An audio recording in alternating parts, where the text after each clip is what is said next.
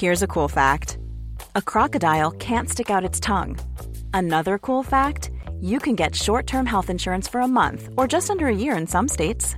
United Healthcare short term insurance plans are designed for people who are between jobs, coming off their parents' plan, or turning a side hustle into a full time gig. Underwritten by Golden Rule Insurance Company, they offer flexible, budget friendly coverage with access to a nationwide network of doctors and hospitals. Get more cool facts about United Healthcare short term plans at uh1.com. This is an RNZ podcast.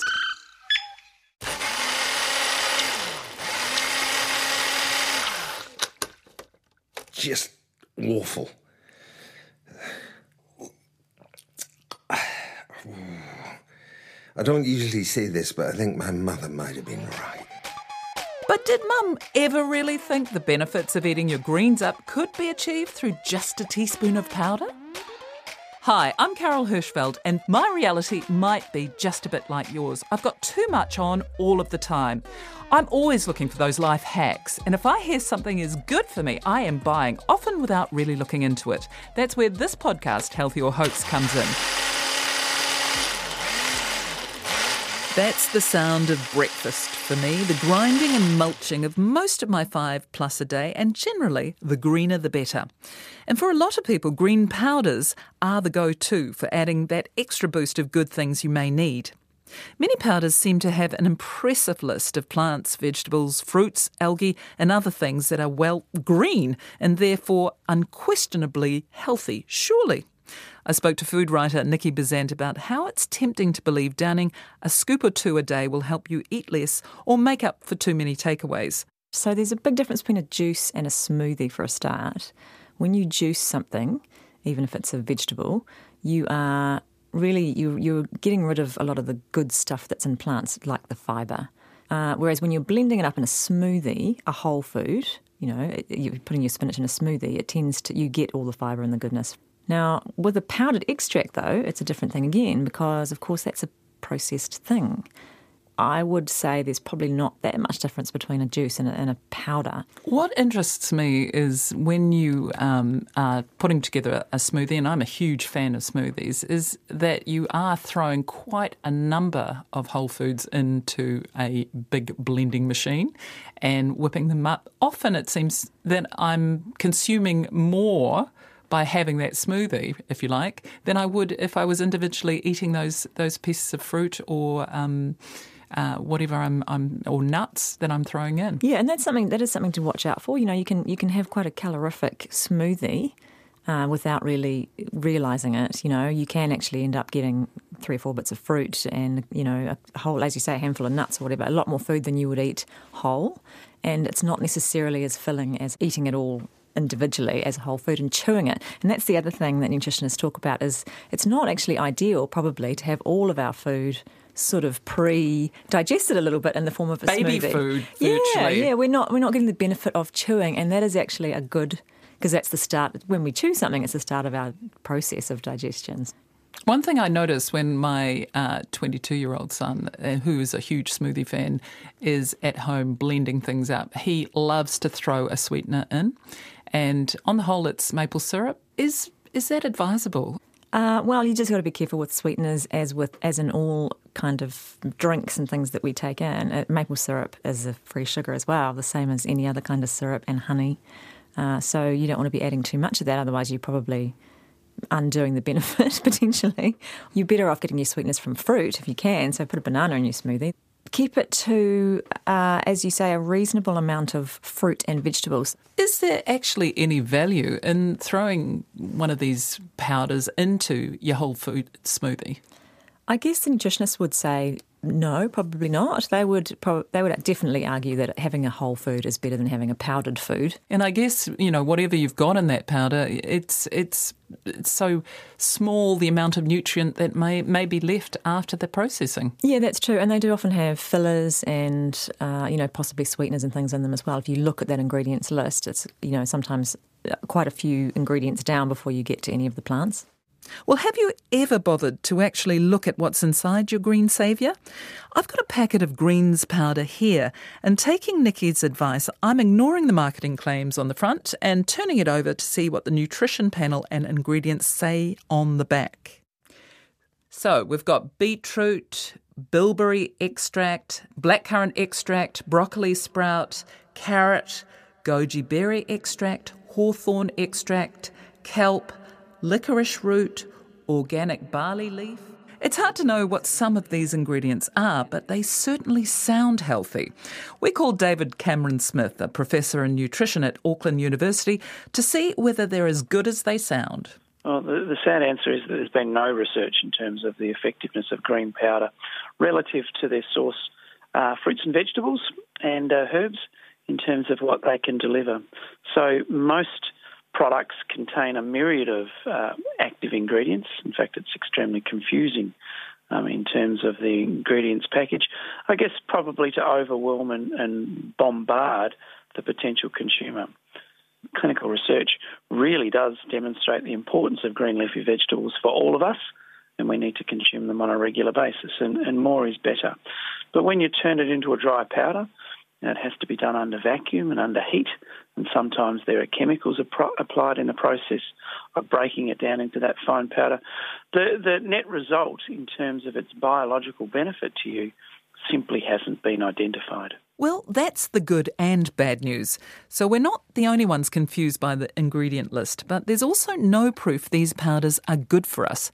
Like me, I suspect, you're wondering if there are any nutrients actually left after all that processing. You don't lose minerals, they tend to hang around and, and they're, they're fine. But it's all of the sort of delicate things the polyphenolic compounds, the vitamins, uh, the small um, amine type molecules associated with amino acids. A lot of these things are, very important in nutritional physiology, what they do inside humans. Now, and once you've put them through that, that, that in essence, what is often a, a nasty chemical extraction process to create these powders who knows what's happened to them. So it's unclear whether the vitamins survive the process of turning broccoli into powder. But Canterbury University Professor of Toxicology Ian Shaw has some even more disturbing news. Yeah, I mean, they, they probably, most people are taking these things because they think, as you say, they're good and nutritious and going to do them well, and they feel very virtuous about it as they cycle off after having their smoothie. But these, these plants have been grown in all sorts of different soils in different parts of the world, and we can return to that later. And they might contain other things that we don't expect them to contain, like arsenic and other contaminants. So, you know, you take your smoothie and you take a bit of arsenic at the same time. But the big question is, how much arsenic do you take? And is that arsenic uh, going to cause you any harm? And I use arsenic specifically here because there's been some work done, uh, particularly in the States, that has shown that some of these um, products are contaminated with uh, very low levels of arsenic. Yes, you heard him right. Arsenic. Not on my top five list of most healthy things to ingest. Well, let's just think about this for a minute. Now, studies in the United States have shown certainly some powders have relatively high levels of arsenic. So, is there any possibility your greens powder could be toxic? Rest easy, it's highly unlikely. But because they're classified as a food, they're not subject to the same level of testing as medicines are required to be before they can be sold. It's a really good point. I mean, I'm a toxicologist here, so I get very excited about anything that to- is toxic. But we do have to look at the risk of these things, as I mentioned earlier, not the hazard. And the risk is incredibly low. Let me just tell you a little bit about arsenic. If I gave you uh, a gram of arsenic uh, in, a, in a tube and you swallowed it, you'd be incredibly ill incredibly quickly. If I gave you, say, uh, 50 to 100 milligrams, a little tiny pile of arsenic, that would make you feel a bit off colour, but you get well quite quickly. If I gave you that every day for a month, you'd be really ill. If I gave you that every day for, say, four or five months, you'd die. But if I gave you micrograms, tiny, tiny amounts of arsenic uh, every day, you wouldn't notice any change at all. But arsenic is a carcinogen, it causes cancer, but only on long, long, long term exposure. So, what we try to do is keep our arsenic intake as low as possible for that reason, not because it's going to kill us stone dead, but because of the effects it might have in the long term. And if we looked at just arsenic in smoothies, I'm pretty certain, I haven't done the calculations, but I'm pretty certain that would have no impact whatsoever. But we're taking little bits of arsenic in in all sorts of things. If we eat fish, we're taking a small amount of arsenic in. If we eat some vegetables, we're taking small amounts of arsenic in. And these things all add up. The level of arsenic will largely depend on where the ingredients in your greens powders are sourced from. We contacted four companies that sell greens powder in New Zealand. Two are manufactured in Australia. One of those never got back to us with the countries of origin of its ingredients. The other said its seaweed was from Ireland and pretty much everything else was from Australia. The third, a New Zealand made product, tries to source ingredients locally, but it depends on availability and price. Sometimes they come from as far away as Germany, Brazil, or the United States. The fourth company never got back to us. But you tend to find the cheaper things come from the places where the contamination might be highest. So there are so many unknowns about these powders and no evidence to prove they'll do you any good. I always tell my students in their first toxicology lectures if anybody ever tells you because it's green and natural it's safe, just run away very quickly from them. For some people, it doesn't matter anyway. The taste and cost are enough to put them off.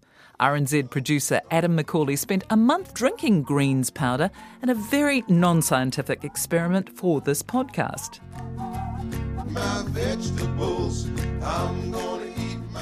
Well, I usually have lots of green stuff as part of my regular diet anyway. I actually grow this stuff myself.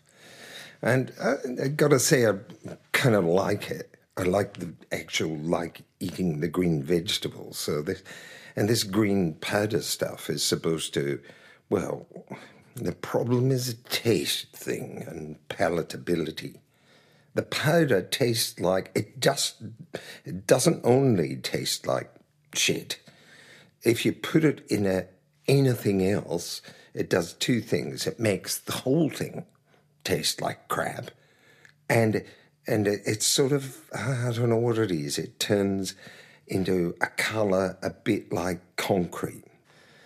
Now, if you ignore the colour and close your eyes and just drink it, uh, uh, you can taste nothing but the green powder, but at least you don't have to look at it. Okay? The health benefits, uh, I'm not convinced. Well, look, I don't feel any better. I feel um, braver um, for drinking this rubbish, um, but I don't actually physically feel better. It definitely costs a lot. So, if that's an indicator of how good it is for you, then I must be tremendously healthy by now. Oh, my mother used to say, this is interesting. My mother used to say, if you're going to have a medicine, if it tastes bad, it must be good for you. So that, you know, maybe she was right. And you're right, Adam. Mother always does know best. It seemed remiss to look at greens powders without considering smoothies. After all, that's how the powder is most often consumed. David Cameron Smith says the craze for liquefying our food only came about over the last 10 years. So it's driven very much by the manufacturing technology, the machines, the booster machines that are, that are now available for us. Um, and we do know that they're absorbed and digested very rapidly. So you get a rapid hit of sugar, a rapid hit of, of amino acids. And what that does in terms of health, uh, we really we really don't know. Is it better um, to consume your fruits and vegetables in chunky form? Well, the answer is probably yes. You consume less of them, and you consume it more slowly. Therefore, you're consuming less calories. One of the interesting things about smoothies is that they need to be designed to taste good. And so what you buy often commercially is very rich in, in all sorts of interesting things that make it very sweet. So first and foremost, smoothies are a very large hit of calories. But two, they are often a source of a, a range of um, fruits that people would not otherwise get in their diet simply because they can't be bothered or it's just not part of their culture. What we do know is that it's effective for kids, and there's been a number of studies now done looking at the role of smoothies in providing fruits and vegetables for children, and certainly from um, lower socioeconomic areas or areas where there is some sort of economic impoverishment, uh, the introduction of a, of a, smoothie bar to the school um, or, or, to the life of these children has made a very significant impact on the total intake of fruits and vegetables. For the rest of it, it's a little bit of a lazy shortcut. It really isn't real food. Um, but if, if it is substituting things that are less healthy, so things that are fried, things that are encased in pastry, then it's probably a good way to go. Smoothies, David says, have become a cultural phenomenon. You see people carrying smoothies um, and uh, very happy to gulp down their miscellaneous cocktail in, in front of you. They're very proud of the things that they mix together. And so it's probably going to have a long lasting impact on the way the next generation, so the teenagers of today, are going to consume their fruits and vegetables. So it's also it's also very different. Um, so China, for example, has not embraced the smoothie culture. South America has gone completely mad on smoothies. As David said, smoothies are only possible because of the blenders we all have. At Consumer, they've been investigating these appliances. A really flash version can set you back a thousand bucks. Consumer's food writer Belinda Castle says it really depends what you want to use your blender for. Interestingly, the power of the motor doesn't have a huge impact. So that's why the test results are really important. So at Consumer, you can go on and see exactly which ones do the task the best. And if you're just wanting one for a particular task, you can narrow that down and go, okay, great, I want to crush lots of ice in the summertime, just want to make green smoothies, I'll go for one that does a good job on that. That's fascinating because I've always been swayed by the power of, of the wattage and I and I always thought a more powerful one would actually give me a better smoothie. Not necessarily, and it's the same with other appliances as well. And in terms of the actual food produced, be it smoothies or soup, was there one blender in particular that really hit the mark in a nutritional sense? Not really. So, what we did, because obviously a lot of these blenders and juices, they all make claims that you'll get the most nutrition from their product. So, we got the juices from them and we sent them off to a lab to analyse them, and we found that no one blender actually consistently gave you more nutrients. So, for example, some might give you a little bit more vitamin C from orange juice, another one might give you a little bit more calcium. But not one blender or juicer gave the best nutrition. And just finally, Belinda, how healthy do you think um, blenders really are, or should I say the smoothies that, that come from those blenders? I think people need to consider that a smoothie can actually be a meal replacement. So, depending what you put in it, if you just consider what goes into a smoothie, you probably wouldn't sit down and eat those all in one go. So I think that's the key thing is consider it in the total context of your diet. And you know, Ministry of Health they say if you're having a juice or a smoothie or something, it only really equates to one of your fruit and veg a day. You shouldn't be going right. I've had it all in one go. I don't need to have anything else now. So, what does all this mean for your daily ritual? Well, adding a scoop of greens powder to your smoothie is not going to make up for eating junk the rest of the time and won't really do much to boost an average veggie intake. And if you're planning on blitzing your way to good health, just remember to think about the amount of energy and sugars you're consuming in your liquid diet. Overall, I'm giving greens powders and smoothies three stars. Don't overdo it, but they can be part of a healthy lifestyle. Join me next episode when I'm testing out milk substitutes. Till then, stay healthy.